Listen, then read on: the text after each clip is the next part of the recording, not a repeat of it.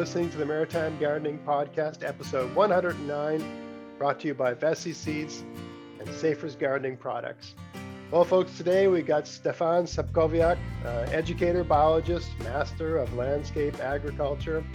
Uh, he's taught at McGill University um, at the University of Montreal, and uh, he's the star of the uh, well-known um, among those of you who are uh, into permaculture and sort of uh, gardening nerds uh, the, uh, the, the documentary The Permaculture Orchard, which I love. If you've never seen it, it's very inspiring. Stefan is a very inspiring figure. He's been on the show a number of times, and we got him today here in uh, 2021, uh, and he's here to answer to today's episode. Stefan is here to actually talk about permaculture, which is something. It's a, an approach to gardening I use in my garden, but I don't talk about it that much because I don't really have any um, uh, credentials behind my name other than having read some books about it and just doing it. Um, but I, I don't. I, I, tend to talk around it a little bit. I, I tend to. There's nothing I do that is uh, that isn't consistent with the idea of permaculture. But I don't tend to tag what I'm doing to that term. So, uh, Stefan, say hello and uh, tell everybody how things are uh, how things are going in Quebec. Hi, Greg. Yes, thank you. Actually it's been such it's beautiful days. I don't know what it's like for you. We've had today was nice. about six days now where it really starts to feel like well not spring but certainly late winter. Uh, yes. the sap is flowing. The birds have started to come back. It's sunny. I got a sunburn the last few days pruning the orchard. So it, it really gives you a it's a boost. You know that the the worst is behind uh, but that's that's what it is. We're you know whatever climate you're in, your winter period ends at a different time, and ours is just ending now. Well, let's get uh, let's get started here, and let's just ask the straight up question: um, What is permaculture, and what makes your orchard a permaculture orchard? Maybe talk a little bit about your setup there as well. But first, let's just define permaculture. What does that mean? Uh, I, I, guess you'd have to go to the Wikipedia definition. you know, I my very farming type definition is really applied common sense. I find that look, if you're doing something, you know, you look at your garden practices and you look what what made a lot of sense. Well, look, if it made a lot of sense, I guarantee you there's a few of the permaculture principles because there's a whole bunch of principles, and I bet you hit on a few of them because it made sense. You know, how far do you place something? Where do you place it relative to others? Because permaculture is all about conscious design of your environment, uh, basically to work better, to be more productive, to create habitats, to avoid problems so that you don't have to deal with the problems. That's it's yeah, there's a lot to it, but it is it's conscious decisions of changing your area to suit you for your needs, but at the same time caring for uh, the deer around for for whatever is can be around and so on. So I, I tend to say it's you know just it's common sense. It's a lot of it. Unfortunately, like the old saying says, common sense isn't so common anymore, and it's too bad. But people have you know you get away from the land the more you separate yourself from nature things that you just do you know you, you kind of see pretty well when somebody comes from the city they do things that you think like did you know have you have you thought this through? Like they'll walk into an area with animals and leave a gate open. Well like you know maybe you do that when you walk into your yard but there's animals in here. You leave the gate open, they go, oh, oh, hey, it's it's time to move to the next area. Yes. Uh, so things that I, I'm not saying that's permaculture, but the common sense aspect is people used to have it a lot more because they lived on the land and they you know I, I, remember somebody saying yeah what typically a kid growing up on the farm would know by 12 is way more than what somebody knows when they're 30. Right. Because yeah, you could yeah. read a lot, but that just that farm sense, we called it, and you know, just common sense.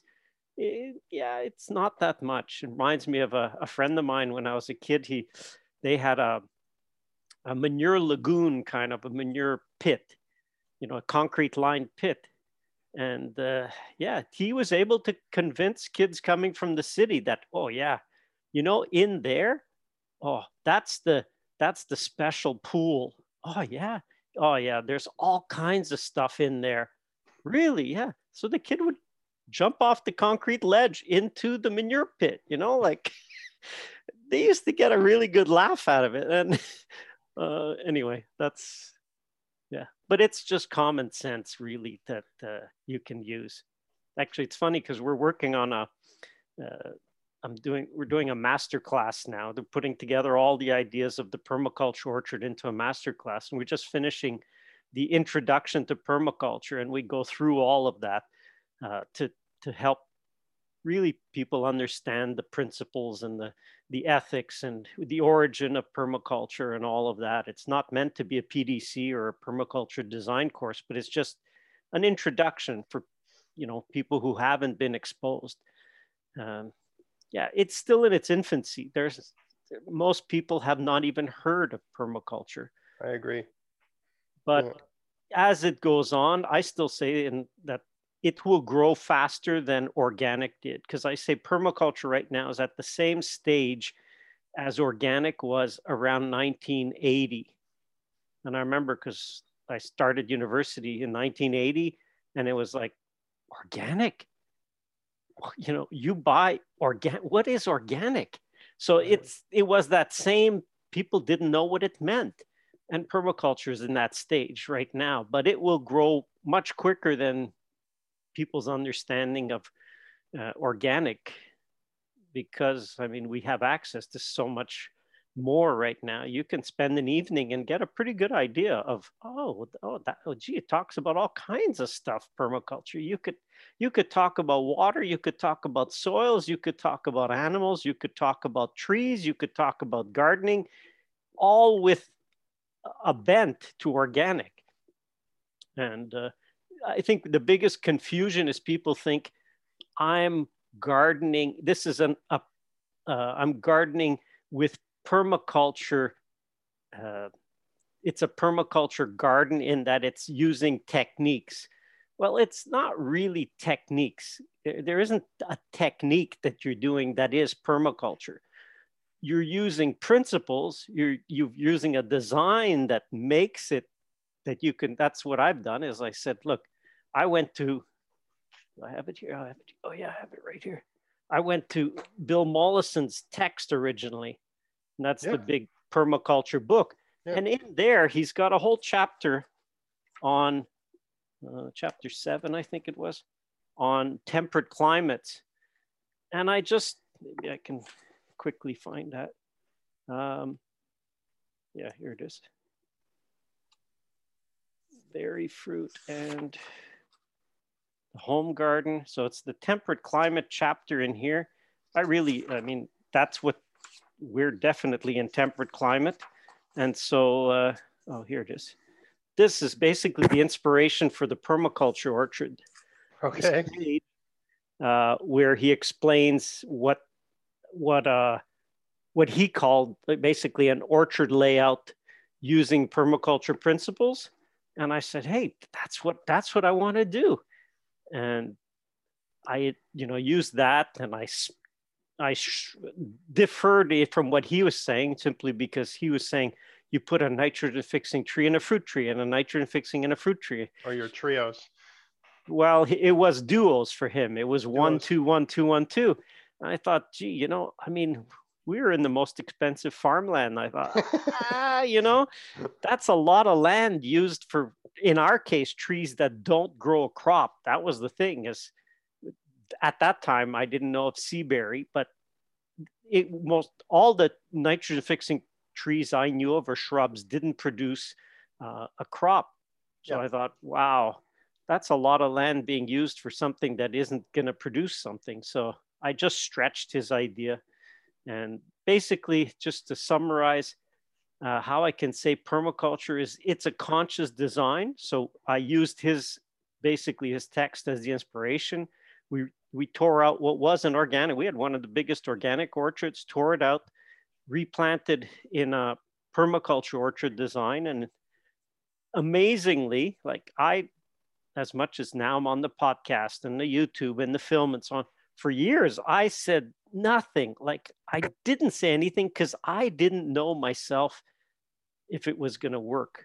I kind of, right. uh, you know, I read it in this book. Yes. Like, people today, you know, think, oh, hey, I would have loved, I had this, that's what I had. And I used it like, I used it. I really used everything I could out of it. But I would have loved to have had this, you know, this little film. This is the French one. I didn't see where my English copy is. but the film, hey, if I would have had that when I started, gee, that would have been a huge, a huge advantage. So to give you a quick story on it, we when we had the organic orchard and it was organic and all, but we would be devoured by tent caterpillars. You get tent yes. caterpillars. I mean, yes. it they can settle in if you have three nests in a tree. I've often had where in June the tree looks like it's January. I mean, there's nothing left in the tree. And if you're talking middle of summer, one, that tree won't produce because there's no leaves left on it and it won't put up any reserves for next year because all it wants to do is just recover, survive. And so we went from that, which was very typical. It was our worst problem. Then, when it was redesigned, and we went through, usually it's every three or four years, the caterpillars have a big year. And I went through the first big year, and it was like, yeah, I'm not seeing a huge amount of damage, but the orchard's small.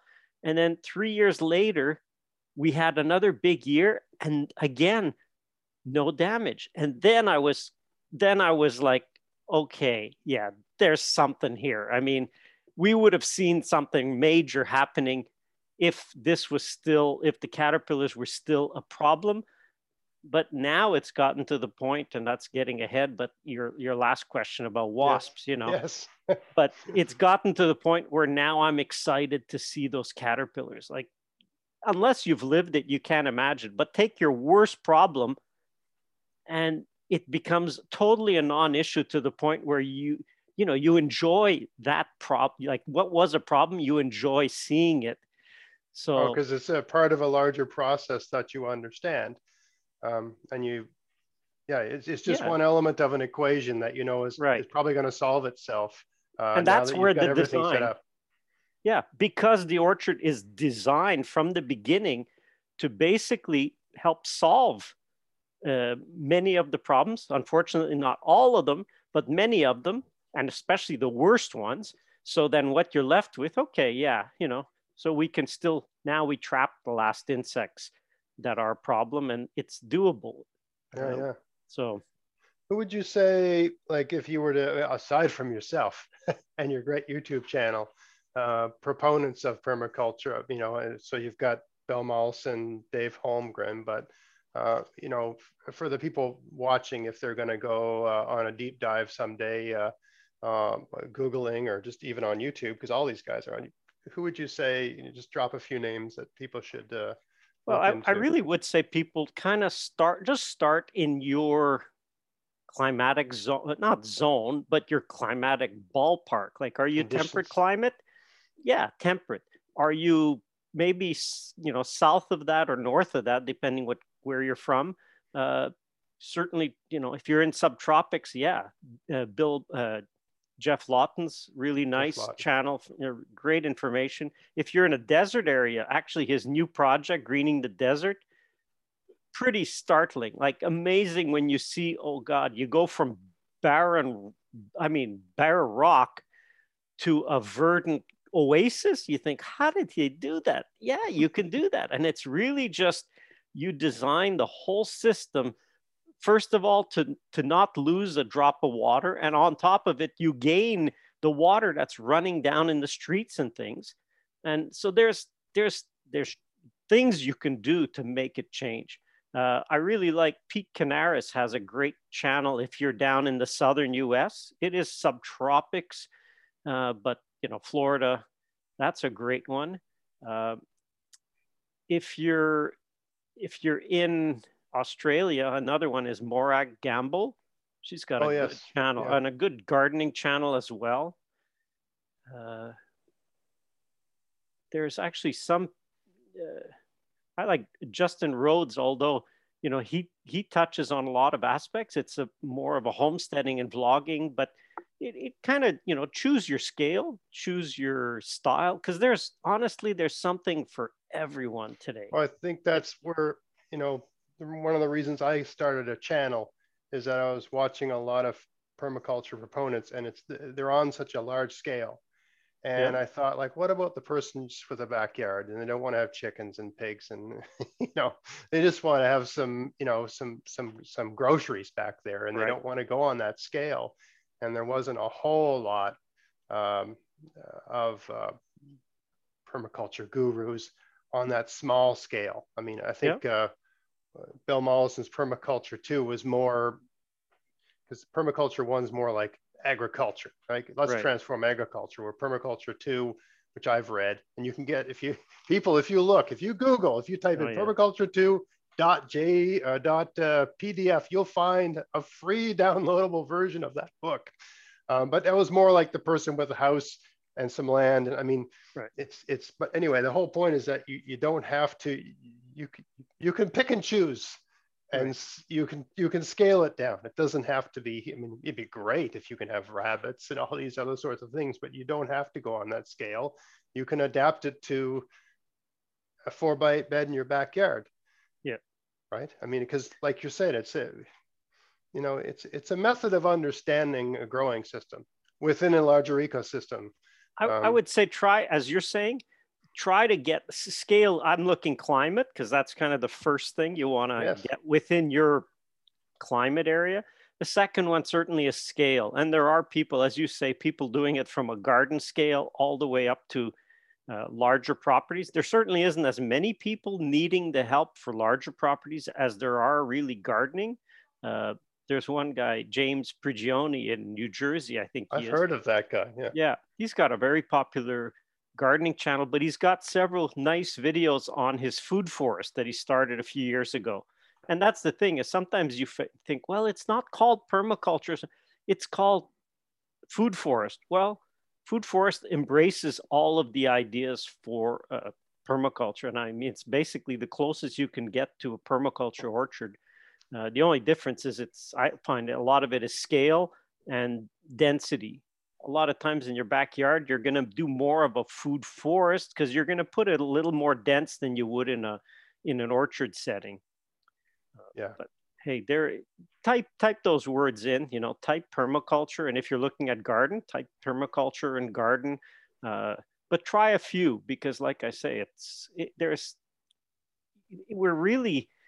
I, I would have loved to have been in this situation 30 years ago when we bought like I tell people, hey, when we started, we used to mail, snail mail uh, letters, newsletters to people. Like, geez, you know, this, never mind YouTube. YouTube, it's crazy now how, uh, if, if I have something I need to do, I don't even, I have a huge library, but I don't even go to my library because no. it's so much faster to just type in, what do I need to do? I need to fix uh, irrigation valve, uh, bang, here it is. I have 10 videos I can choose from. what is it that I, you know, exactly I need? Yes. And I try to, I, I made a little video last summer on the YouTube advantage because it is an advantage. Like if you're doing a project and you're not doing your YouTube research, honestly, you're missing out a huge amount because yeah. you can answer the, the more you know your question and the ideally i said the key is knowing the term. Because sometimes you might be, you know, it's that thingy that you turn on and off. Well, what's that thingy? If you put, I need that thingy, you won't find it. But if you say it's a valve, oh, oh, all of a sudden you get 25 videos suggested. And I say, just look at three usually. If you want to do something, look at three because you'll see different ways people do it, different tricks they use, different tools they use. And you'll see there's, you'll often find hey, there's one that I could do that. I don't have these fancy tools, but I have this and I can do it with that. Absolutely. And I, I would say, you know, for people watching, you know, you, you do a search on YouTube and you, you find a video that seems to be about what you want. Don't shut it off because it's low production value. Yeah. Oh You know, yeah. it could be some guy with like you know his phone, but the guy really knows what he's talking about. But it's, he's just not a professional YouTuber guy, but he knows his stuff, right? So you just never know. So you know, so you know, whatever the thing is, if it's a cooking video or a plumbing video or whatever it is, you know, gardening video, give the guy or the gal, give him a few minutes. You know, like, you'll you'll know, uh, you know, like maybe give him five minutes. Uh, you know. I'd say, you know, at the minimum sort of thing. You never know. Sometimes people spend a lot of time talking about their stuff and they don't get into it. Uh, even I do that sometimes. Um, but you know, give them a chance. And you know, just because the thing isn't slick, I mean, Stefan has a great channel. Um, I've Oh, gotten slightly better at editing videos over time. I, when I look back at my videos five years ago, it's just turn the camera on and do stuff, right? Um, but the content was still good. I was still talking about, That's you it. know, but I just didn't know how to like set it up and make it kind of, you know, a little more, more, more slick. Um, but you know, there's plenty of good material. One of my favorite cooking videos was just, I mean, it's terrible in terms of the quality, um, but it's this woman doing some Southern cooking, and it's like you're watching the thing, you're, you're putting up with the fact that it's a poorly done video, but by the time it was over, I'm like, I got to make that. That's got to be good, right? Um, so even though it wasn't a well done video, it was like really good teaching. Um, so you just never know with these things. Yeah. Uh, I guess the second part of that question, what is permaculture? What makes your orchard a permaculture orchard? Yeah. Just. Uh, I mean, applying the principles. Uh, one of the keys to permaculture is biodiversity. You know, don't don't. Uh, and yeah, that's one of the big one. And observation. I mean, it's the first principle. Observe and understand. gosh it's it really is amazing. I mean i I kind of i have a bit of an unfair advantage because i was trained as a biologist. So i mean i really honed the craft of observing. I know how to observe. I can see things. Although and my wife would tell me geez you're really not observant. I'm not observant for some things like around the house not at all. But when you put me outdoors i see there's not much that that usually escapes you know my observation whether it's hearing it seeing it smelling even tasting it you know that's there's there's all there's six senses to observing. So really using all that is a is a big plus. And it's like i didn't know. Like i used his mollison's diagram but i had to adapt it and adjust it as time went on really based on observation. And Right. and uh, that was your second question. Observation to save you time and money. Okay. Okay. Well, uh, why don't we just segue right into that? So, what's that's the whole concept? Observation to save you time and money. What's that all about? Yeah, it, and that's where it it really adds up. Uh, I'll give you the example. My my classic example is I used to paint the trunks. Why? Because everybody painted trunks to prevent sun scald. And what's sun scald? It's basically a sunburn on the trunk of a tree. And these last few nights have been perfect temperature for trees to get sun scald, which means you have above zero in the day. You have a total snow cover, so it's so really white, and then it's a clear sky and the temperature as soon as sun goes down you can feel it dropping and two hours later it's already like minus 10 then it goes to minus 15 well if you and i have taken i've thermometered a trunk of a tree like at four o'clock in the afternoon when it's in the setting sun and it's always a southwest it's called southwest injury. Southwest angle of the tree that bark will reach 20 degrees. Like you put it you feel it and it's like wow it's really warm. The backside is not 20 degrees and because it's been in the shade. So when you add the temperature difference dropping the tree doesn't cool off that fast. I mean wood is a good insulator so it keeps that heat for a while. And then you end up with a difference in the bark temperature from the front to the back and that temperature causes a crack. And sometimes it's not just a crack it's an actual the bark just separates off the trunk. Okay. because it's so hot and on and the other side is so cold that it's like ice cracking you know when it's cold it cracks so the bark will do the same it can crack and so we used to paint i used to paint the trunks it was four days a year because I'd have white, to paint it white. white. Yeah, Yeah. painted white so it reflects and then it doesn't get so hot. That was the whole the- idea. like the birch tree. Right. Yeah. Exactly. So that's what I used to do. I used to paint them. And I remember going by and painting these trees. And one tree I couldn't kind of paint because there was a shrub around it. And I, ugh. and I just passed it by because there was too many branches. So I didn't paint it. And then one year I just came by to paint and I thought, huh, look at this. I never painted this tree. And yet I never need to. it never, I don't need to. That tree never got sun scald. And I thought, huh, what would happen if I deliberately planted a shrub to the southwest of every tree?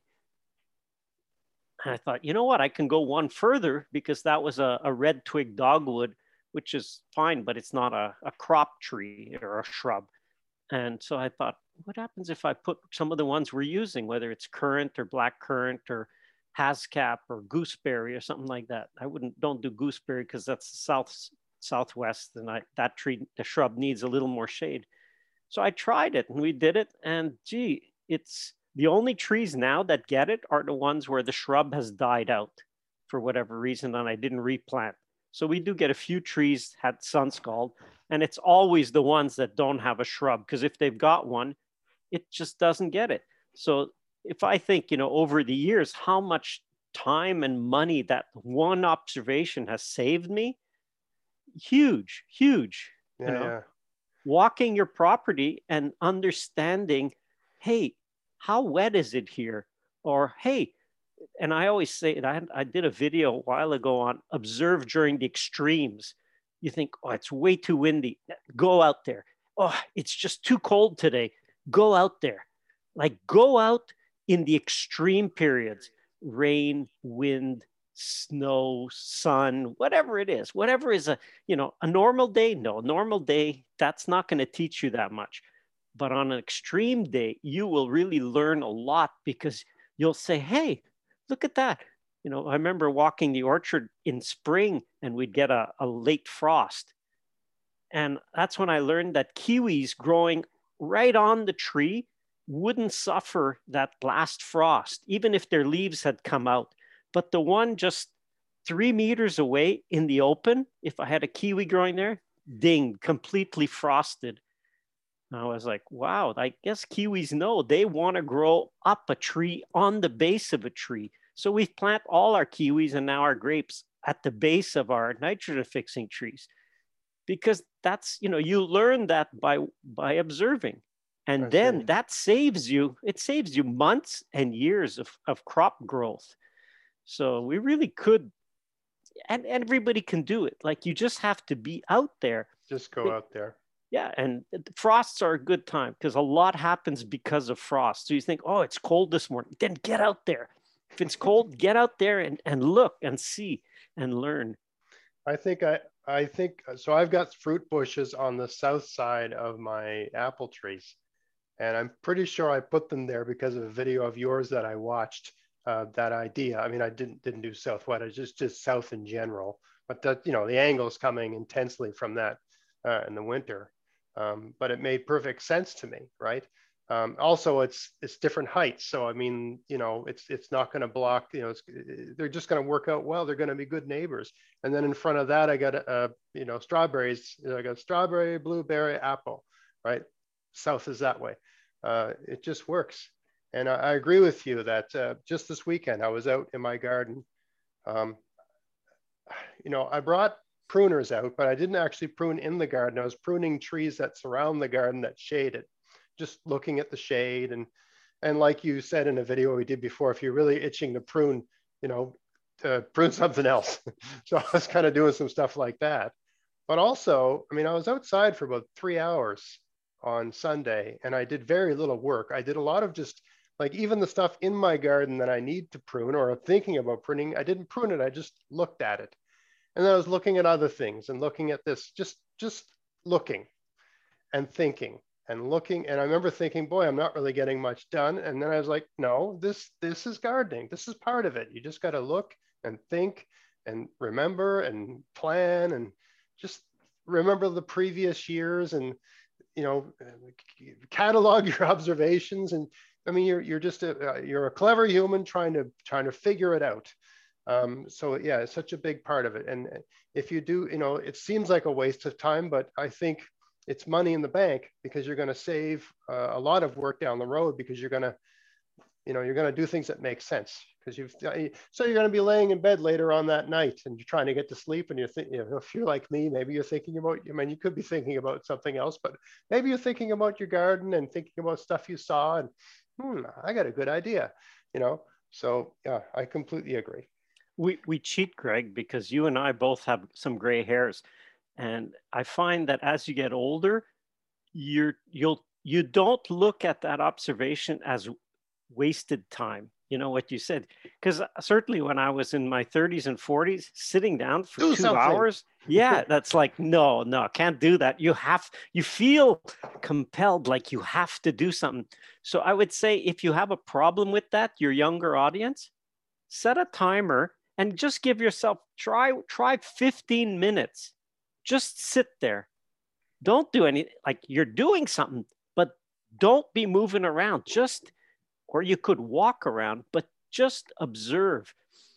And like it we have we have one whole course in the master class is that teaching you how to observe because it really you know people I guess in the past, and I know that the most observational I've been has been when I used to hunt. I used to hunt a lot. Right. And that really hones that skill yes. because everything matters. Like yes. everything matters. You just, you know, something and how many times i'm sure you've had it i think you said you've used to or you do hunt and fish i hunt fish, and yeah. when you're walking there's sometimes you're walking and I like that the Spider-Man, they'd say your spidey sense. yeah, yeah. You're walking and you just stop because you know you're being watched. Like you can tell. And people have done it in psychology, the experiment where somebody from the, you know, from the other side of the room is looking at you and looking at the back of you. And you'll stop and you'll feel like somebody's you just feel somebody's that that look, that gaze actually projects an energy that's strong enough that you could perceive it. And not only people perceived it, but they knew what direction it was coming from. Like you think, how how do you know? And you'd turn around and you'd look exactly where that person was looking at you from. Like, how does that happen? and the same happens out in nature. If you're walking and you think, something's watching me, and if you stop, and sometimes it's taken me 10 or 15 minutes, and it's just a staring contest because they're still looking at you and you're looking, where the heck is this thing? And you just know, you don't exactly, you don't know where, but finding an animal that's a master of hiding and next thing you know well there's a rat that's been watching you the whole time you know he's sitting right there and you go oh my god i've i've had it where I was walking along a trail and I stopped and it was like, something's here. I know something's here. And I just looked and looked and it happened to be not not three feet away from me. I mean, a meter away, there was a duck sitting on her eggs right there by the trail. Oh, really? And it was so perfectly camouflaged. So I stopped and I'm looking at it and I realized there's a hundred 200 people walking by this trail. That duck has been sitting there for maybe a couple weeks and is never like it'll sit tight. So as somebody was walking by, I said, Did you see this duck? They said, No, where? You're right here. So I just go like that, like from a distance, just because I didn't want to put my hand close to it. And they were looking and they're saying, Where? Like right there. You see that stick? You see that branch? You see that? And they're looking and it would take them five minutes to see it. But once you saw it, it was like, oh, yeah. oh. and then they'd say to somebody else, Do you see that duck? and they'd like, Come on, how can you not see it? and then you'd remind them, you, you, Don't worry, it's not that easy. It took you five minutes. Uh, I anyway. found that uh, like I have a little in the center of my garden, I have a little bench that I put, and I mainly put it for for filming just you know i'll okay. say hey you know it's it's this date and today we're going to talk uh, start the video there and i often end it there Um, but I'll also go and sit on that bench and have a beer and just so I mean the reason I'm bringing it up is for the the thing we're talking about right now. Observing is uh, you know I, I would mm-hmm. recommend anyone get get a place to sit in your garden, put it right, put it somewhere where you can see as much of the garden as possible, and you know whatever it's a cup of tea or a coffee in the morning or or a beer in the afternoon, whatever, right? But sit down when you go out to garden just sit down with with something like that tea coffee beer what, whatever you like um, and just be quiet for 10 15 minutes and just look and so well no i don't want to i don't want to get ahead of myself because i'm going to talk about wasps too um, so anyway let's get to the next thing. Um, but yeah you know, get a chair get a place to sit. And uh, i'm sure you've got lots of places like that. Just sit down for a second. Um, all right so the next thing birds as insect control. Yeah uh, i loved what Sepp said. You mentioned Sepp Holzer earlier. Uh, the rebel gardener or the rebel farmer. Uh, he had a great saying. I mean, that one, when I heard it, I went, man, he, he, he hit it absolutely right on the nail. He used to say, or he says, uh, if you don't want a pig to do the work, then you inherit the work of the pig. yes. Like if you don't want a pig to do the work, then you inherit that pig's work and I thought that's that absolutely right. Like you, oh no, but I don't want to have a pig. Okay, then what the pig absolutely loves doing, you're going to have to do that. So it's like, so now I've extended it, and it's if you don't want to have chickadees in your garden, well, you're going to inherit their job. If you don't want wasps in your garden, well, you're going to inherit their job even I would say, as far as if you don't want this and that weed in your garden, then you inherit the job of that weed. You say, come on, no, that can't be. Well, okay, you have a garden, you have a certain weed comes up. You say, well, the only thing I should do is pull it up. Have you ever stopped to think that weed is actually trying to improve your soil? You say, well, of course it is. Or you may say, no, that's ridiculous. Weeds are growing basically where they are needed. Like if you have a, a place in your, you know, your planting is full, there's no place for that weed. There, it, it won't get established or maybe one little one here and there. So that whole thing about uh, do you want to inherit that job? So that's why birds to me have been uh, really useful because for me, like I say, the biggest problems were caterpillars. And so I've seen now that with an abundance of birds, they do the summer, uh, the spring control. They take right. care of the caterpillars in spring. And then as the youngs have fledged and now they don't always stay in the orchard, now they start to disperse. Now the wasps take over. So by having birds and later wasps, I get excellent, I mean, excellent control of any caterpillars so that I don't do it. I, I don't have to do anything. What would you say to people? I mean, so I've had videos. I, I had a video once I called I Don't Need Ducks because often people watch my videos and they'll see I've got snails and, and, and slugs and something. Everything's mulched, right? And I use plastic mulch. I've got, you know, just yard waste. So I've got a lot of snails and slugs.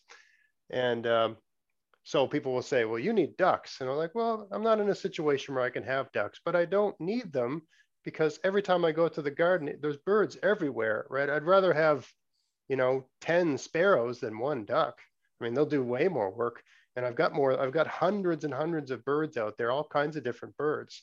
And they come in and they're all over the place and they're, they're getting the easy food. And uh, I'll see them turn the mulch over, move it around, and they're looking for easy meal. I mean, they'll take some, they'll take some worms, I'm sure, but the, I'm pretty sure the snails and the slugs are the easier meal than the than the uh, the worm because the worm can get away. Um, and there's a lot of worms that are just in the soil as opposed to like right under the mulch where all the slugs and snails like to be. Um, so you know, but a lot of people say the birds are eating their plants, and maybe that's the case for some kinds of plants in some places. Um, but I think a lot of times people think the bird's eating their plants when in fact the bird's eating the thing that's eating the plant. Exactly. Uh, well, that comes back to what we just talked about the observation. Anytime you're jumping to conclusions, you know, you say, oh, well, it's this. How do you know it's that? Well, I saw it at the plant that's eaten, but did you see it eating? No, but I just, well, you know, that old assume, uh, be careful. And, and that's just, it helps to confirm your hunches and watch. And sometimes actually, uh, and people who aren't used to it, get a good flashlight and go out at night. Yes. Because you could be blaming what you see in the daytime, but hey, there's a whole other shift out there, you know? Oh, yeah. There's a night shift and it's it's active. Let me tell you, if you've ever walked in your garden at night, it seems like there's way more action at night than in the daytime. You think, well, yeah, but the birds are never mind the birds. There's still some birds, but there's a lot of other things going on at night. Oh yeah. And and so yeah, you can't always jump to conclusions, you know. I think if if there's one thing I'd like people to really get in the habit of is not jump to the quick fixes. I have this, I'm going to use this. Like advertising unfortunately has been has drummed into people's reflex that oh, you got this problem, go ahead and do that. It's not always that simple because if you do that, you often can create more harm than good because now you start to unbalance the system that is there. For example, you know, if you go in and, and you, let's say you bring in a duck to your yard, and now the duck, because it's, I call it, there's animals that are subsidized, meaning the duck, yes, can eat slugs, but when he goes back in his pen or whatever, he would probably get some grain. Well, the birds in the wild aren't getting that same subsidy. And so you're basically making it, allowing it to survive and live through tougher times, as opposed to the wild birds, which don't get that help. So if you have a duck, it'll probably eat up all that easy food and some of the birds that were relying on it will all of a sudden well okay. I'm, i mean i'm using that as an extreme example because yeah. sure in a lot of cases a duck could help but you still need uh, i mean a duck needs a little bit of space. We've raised 50 ducks on the farm it's 12 acres and they will go around quite a bit. We've tried anywhere from 200 turkeys to 15 and we found the number that it takes to really do the whole farm completely is about 20 to 25. Right. When I try to push it beyond that and I'd go to 50 or 100 or 200, that was too many for the capacity of the area. The carrying capacity. Right, right, right. That's, I mean, it's a simple ecological concept, but it, it applies. It applies for domestic animals as well, unless you want to do a lot of that subsidizing, which is feed them artificially. Well, uh, yeah, and I use a similar cons. I mean, I, have got a sponsor for the show, and they they produce, you know, organically acceptable pesticides, Safer's, and um, but and I'll, and I'll use some of their products in my garden. But I'll, you know, the videos I've done about it, I say I use these things. So, could I cover my entire garden with slug and snail killer and just eliminate the slugs and snails and not have a slug and snail problem. Probably if I reapplied it every two weeks all summer long. Um, but I don't want to do that. I, I, want them there. Uh, like, you know, I'll use them in very um, specific, you know, like if I'm planting a, a squash plant, when it's putting on its first two leaves, it's unbelievably vulnerable to slug. So I'll put a few little bits of slug bait out there. This one just breaks down to iron basically um, just to protect it until it puts out the next leaf. Once it puts out the next leaves, it's spiny and it's, it's slug proof. And then I've got slugs everywhere and snails everywhere and it doesn't matter. And they're actually breaking down uh, all the organic matter on my soil. They're actually doing the work of worms and they're, they're helping to fertilize my garden. And they're not only that, but because they're there, they're every single thing that eats slugs in the area is saying, hey, this is a great place. There's slugs everywhere. So over time, because I've had I have found, I mean, I, I started gardening here in 2014, 2015. Um, and the, the slug I've need like less and less and less and less work to manage them over time. Um, just the, the most minimal application to just get my plants established. Once they're established, I don't do anything anymore. And I noticed also if I space them out a bit more. So if I had kale plants, if they're really close together and there's a lot of fo uh, foliage overlapping, I have more slugs. If the plants are spaced out and there's more, more sunlight stuff coming through, it's easier for the birds to get in there. It's harder for them to, to, to hide. I mean, I'm not exactly sure if that's what the case is, but I know if I space them out, I get less slug and snail damage. I'm, I'm guessing it's because there's just, they're more scared because they're, they're averse to light, but it's also just easier for the things that come in to kill them. I'm helping the things that hunt them, hunt them. Just like if you were, I use the example of hunting deer. If you've got a thick, thick forest where you can't see, you're not going to get any deer. If it's a nice open forest with, you know, 50 yard sight lines, uh, that's a better place to hunt, right? So I'm just making it a better hunting ground for the things I want hunting in my garden.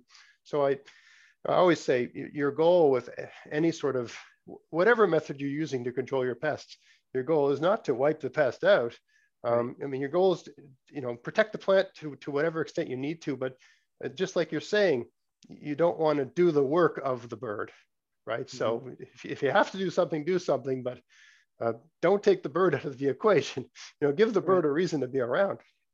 I would bet too that from the first years when you came to now, you have now built up a lot of your predator populations oh, yeah. that are critical. Like slugs, one of the most important. There's a black ground beetle that especially lives in mulch.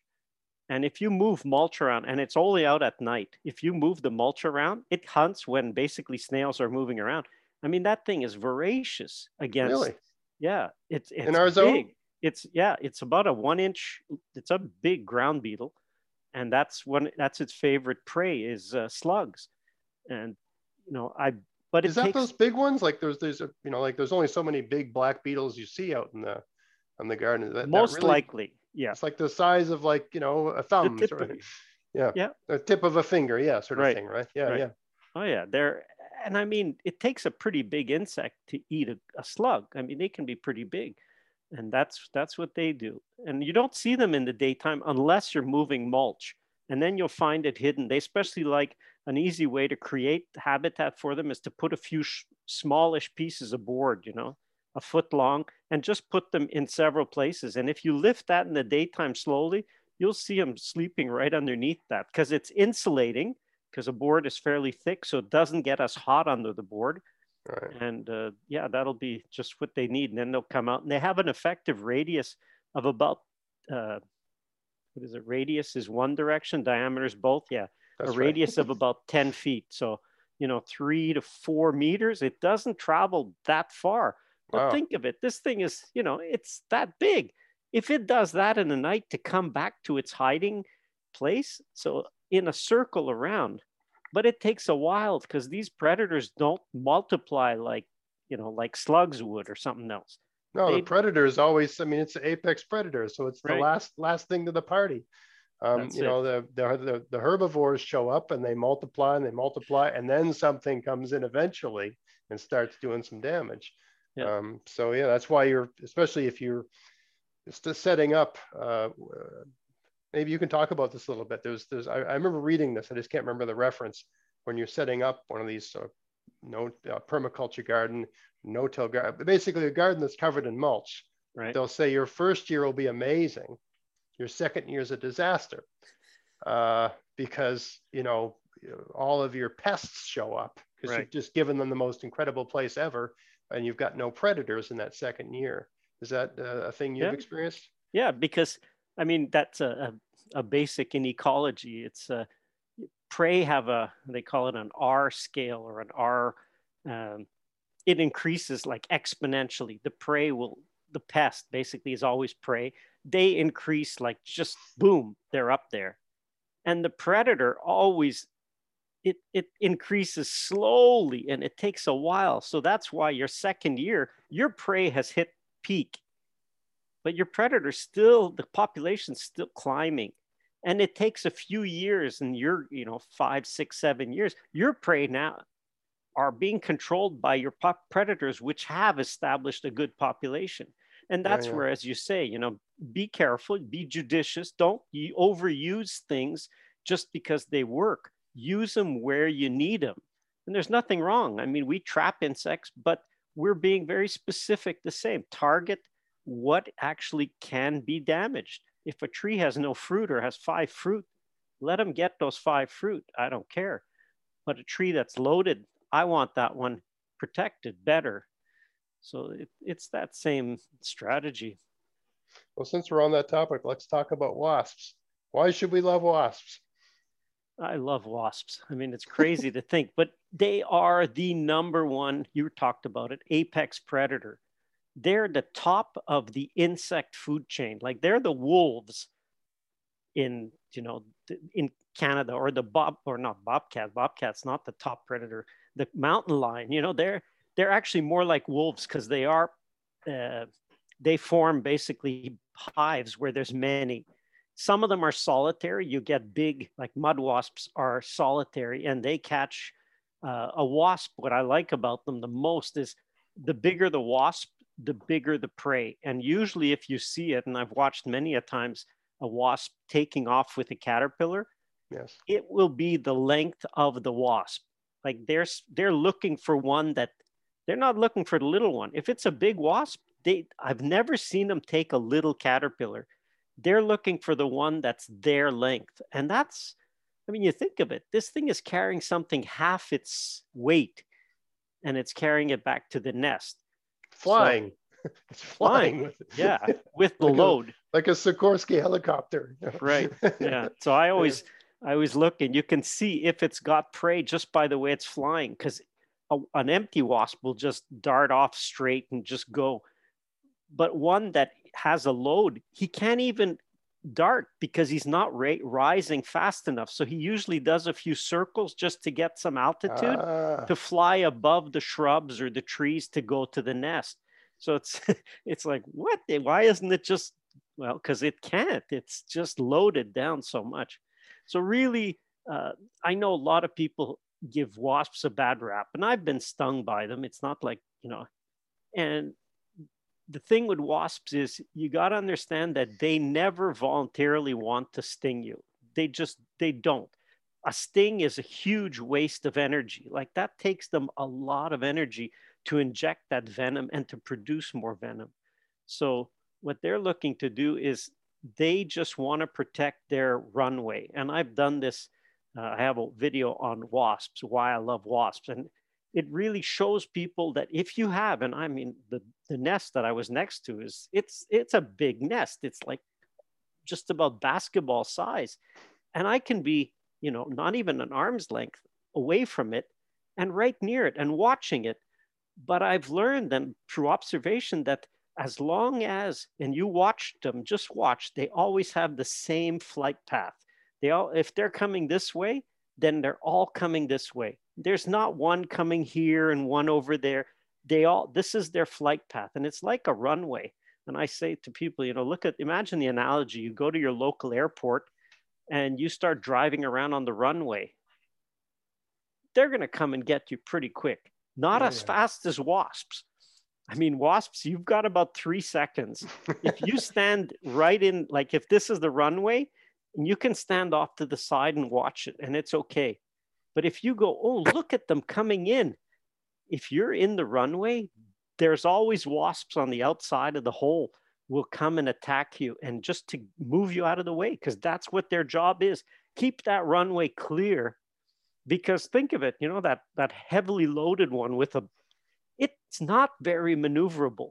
Mm. Like don't ask it to zip around something. It can't. It's it's so loaded and by the time it's coming, it's probably pretty exhausted, honestly. So the others, their job is just keep that, that space clear. So it's mostly uh, wasps, it's mostly caterpillars, but then there's a whole group of wasps that are parasitic. And the same idea.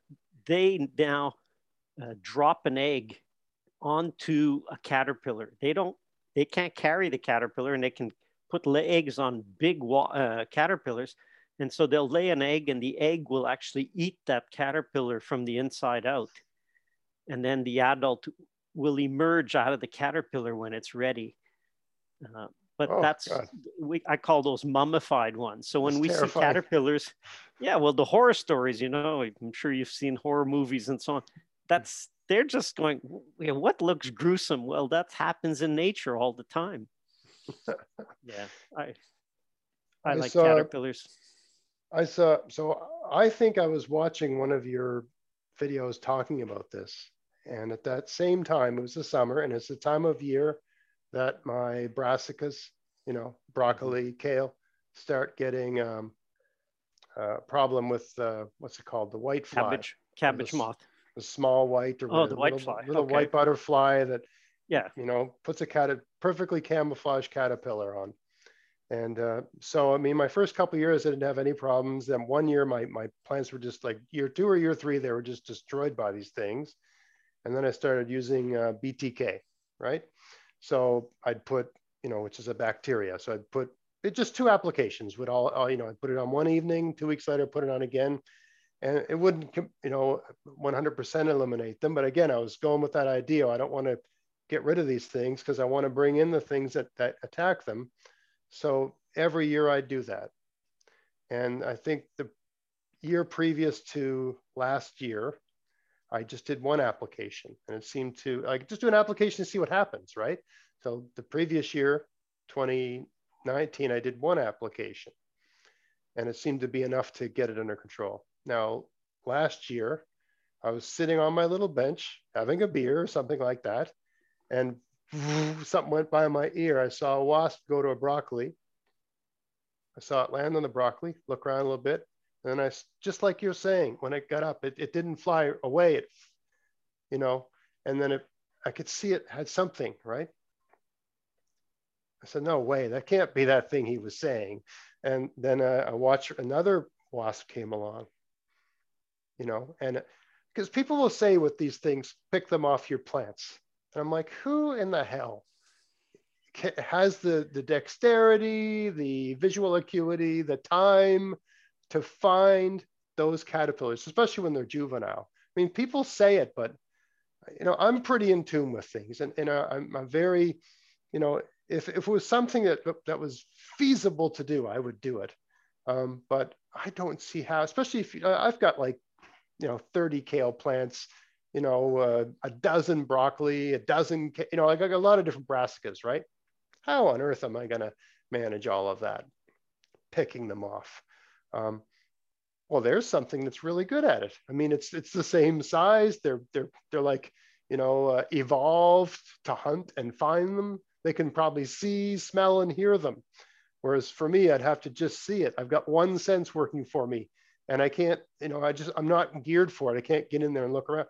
So over and over again, I'm, I'm noticing. Then I went over and stood right next to the plant and was watching, and I saw one land, and they were getting the sort of smaller juvenile ones, right, and flying away from them.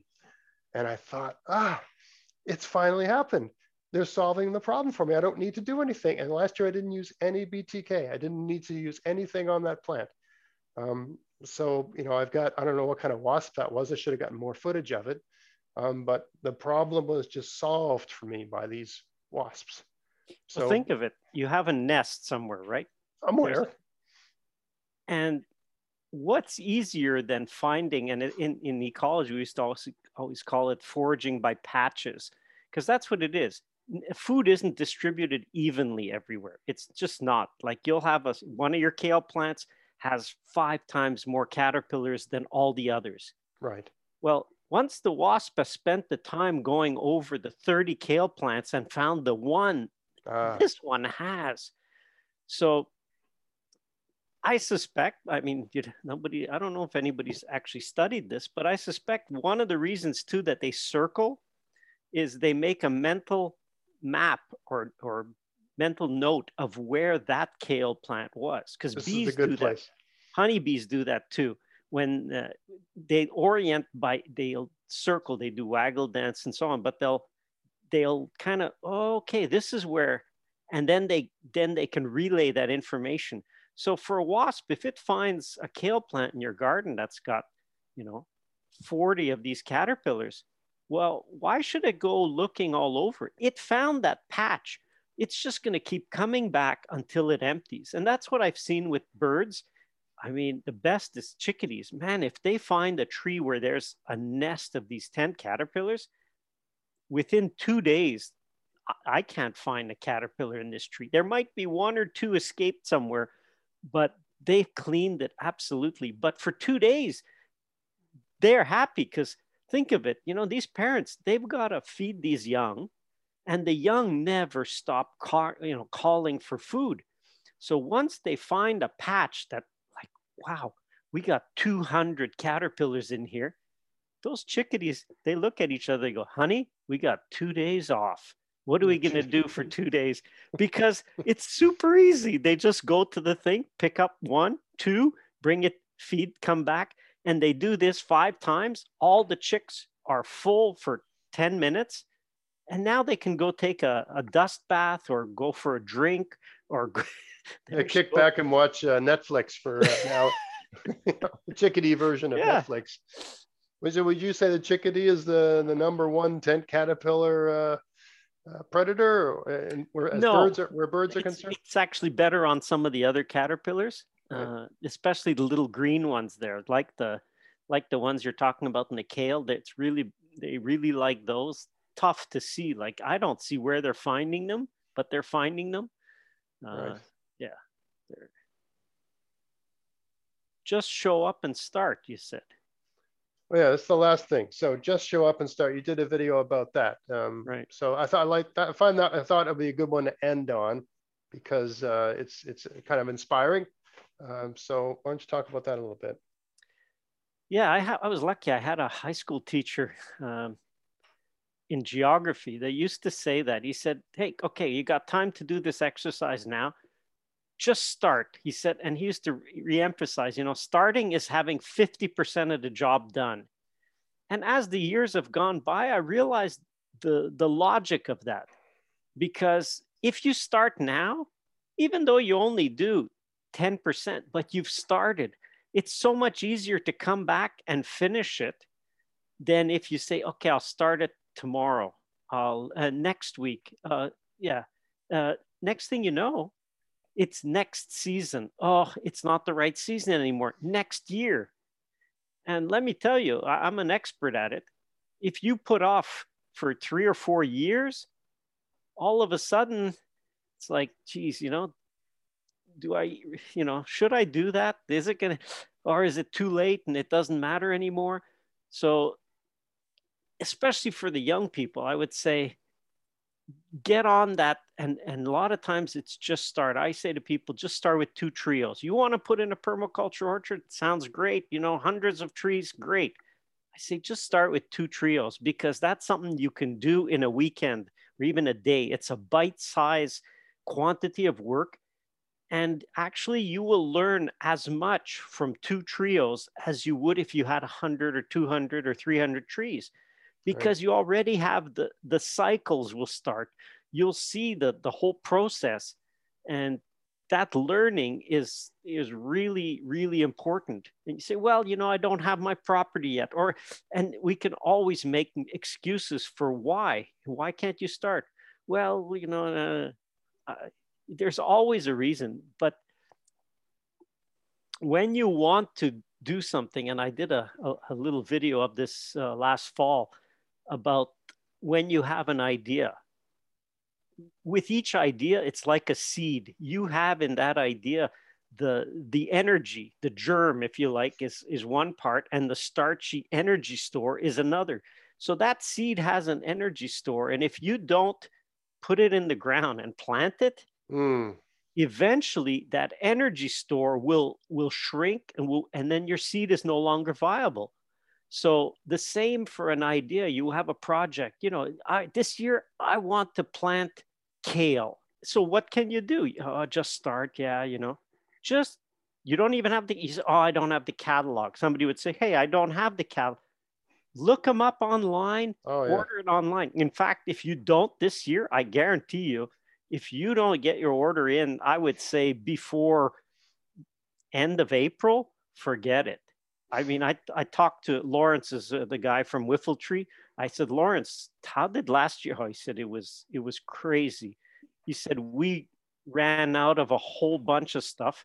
And I said, well, if you had all the stock, he said, we would have sold at least 50% more. Like wow. we could have sold 50% more of stuff. He just didn't have enough.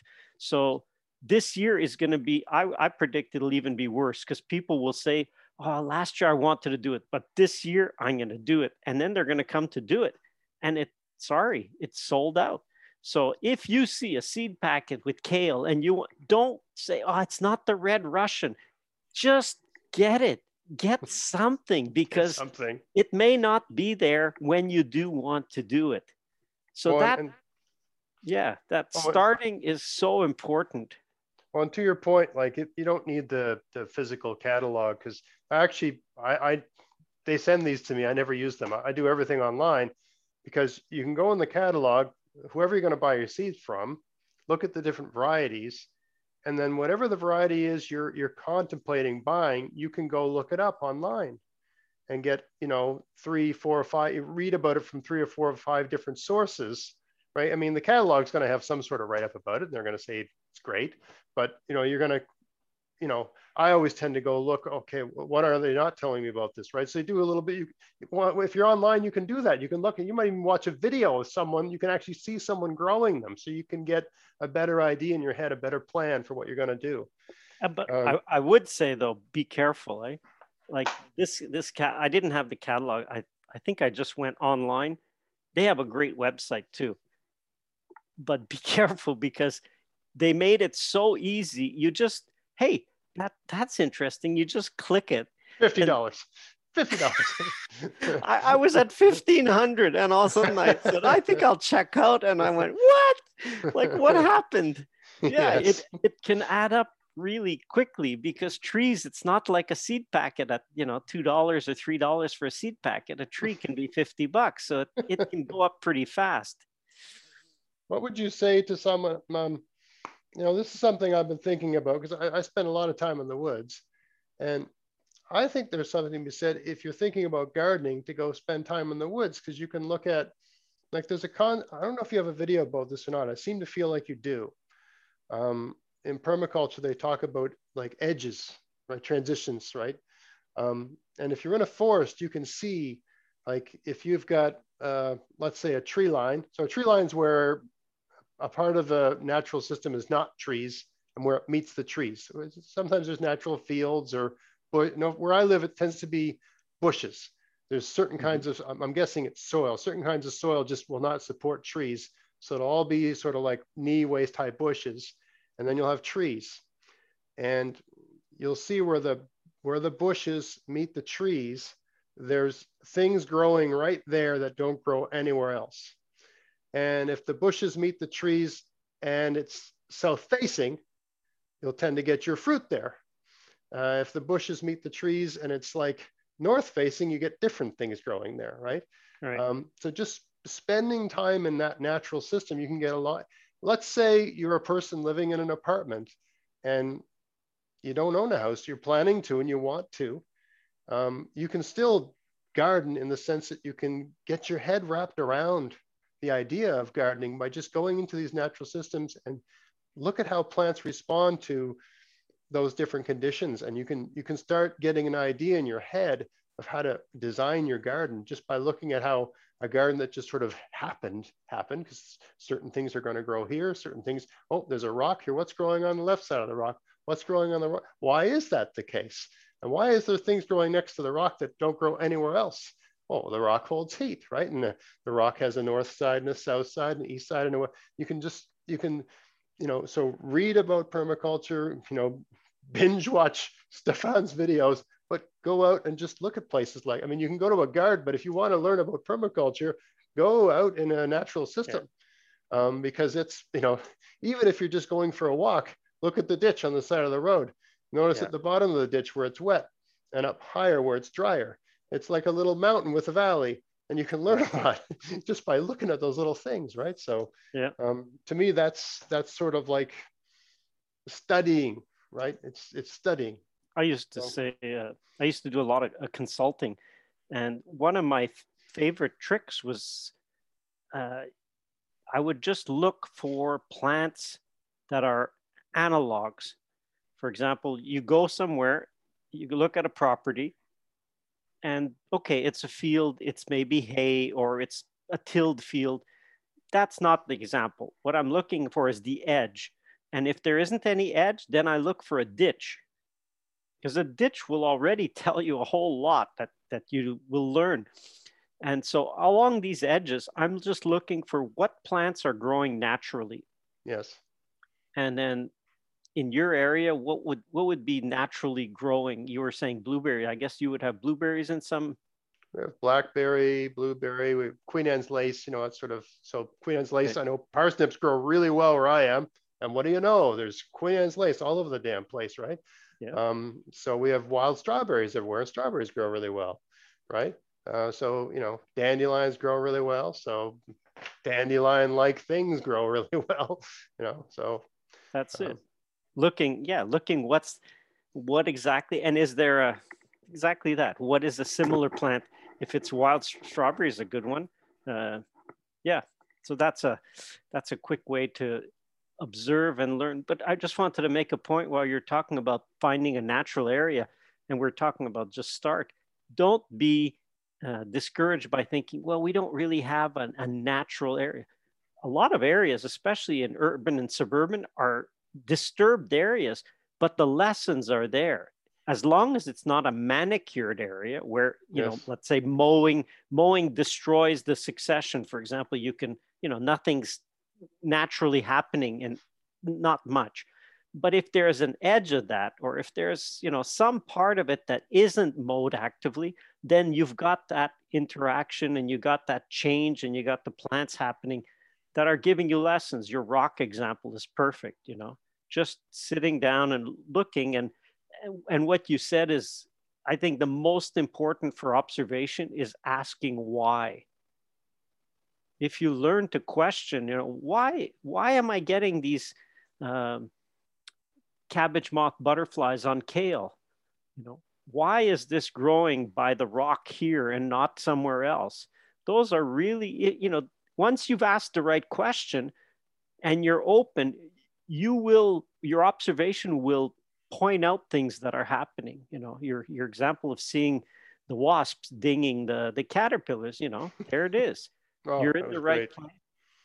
Yeah. Yeah. No, that's, that was that moment where I said, Hey, this this this situation it's it's arrived like the i finally you know i've got some kind of balance here you know like i've got birds showing up i got i got garter snakes i got toads i got frogs i got wasps.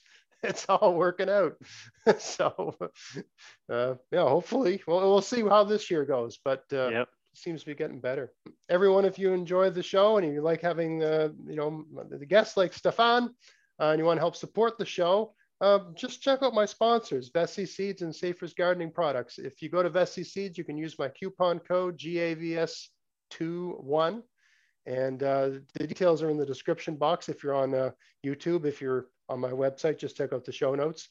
You can get uh, free shipping from Veseys Seeds. Uh, if you want to use products from uh, Safer's Gardening Products, you can buy them pretty much any any major department store, hardware store, whatever. But you can also buy their stuff from Veseys Seeds. And the, I, I mean, they have they even have traps. Like Stefan was talking about traps for certain kinds of pests. Safer's has these sort of sticky traps, right? I think that's what you were referring yep. to. Um, it's, it's, sort of like a yellow, red, bullseye-ish type thing that um, the certain kinds of pests are drawn to.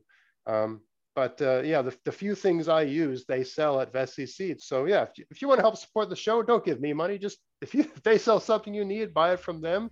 Use my coupon code. That's all you got to do to help support this show. Um, but that's uh, that's about it for this week. Uh, Stefan, thank you so much for coming on the show and answer our questions about uh, permaculture. It's great having you always. and thank you, uh, Greg. everybody, until next time, get out there, get at it have fun in your garden. I hope you have a great year.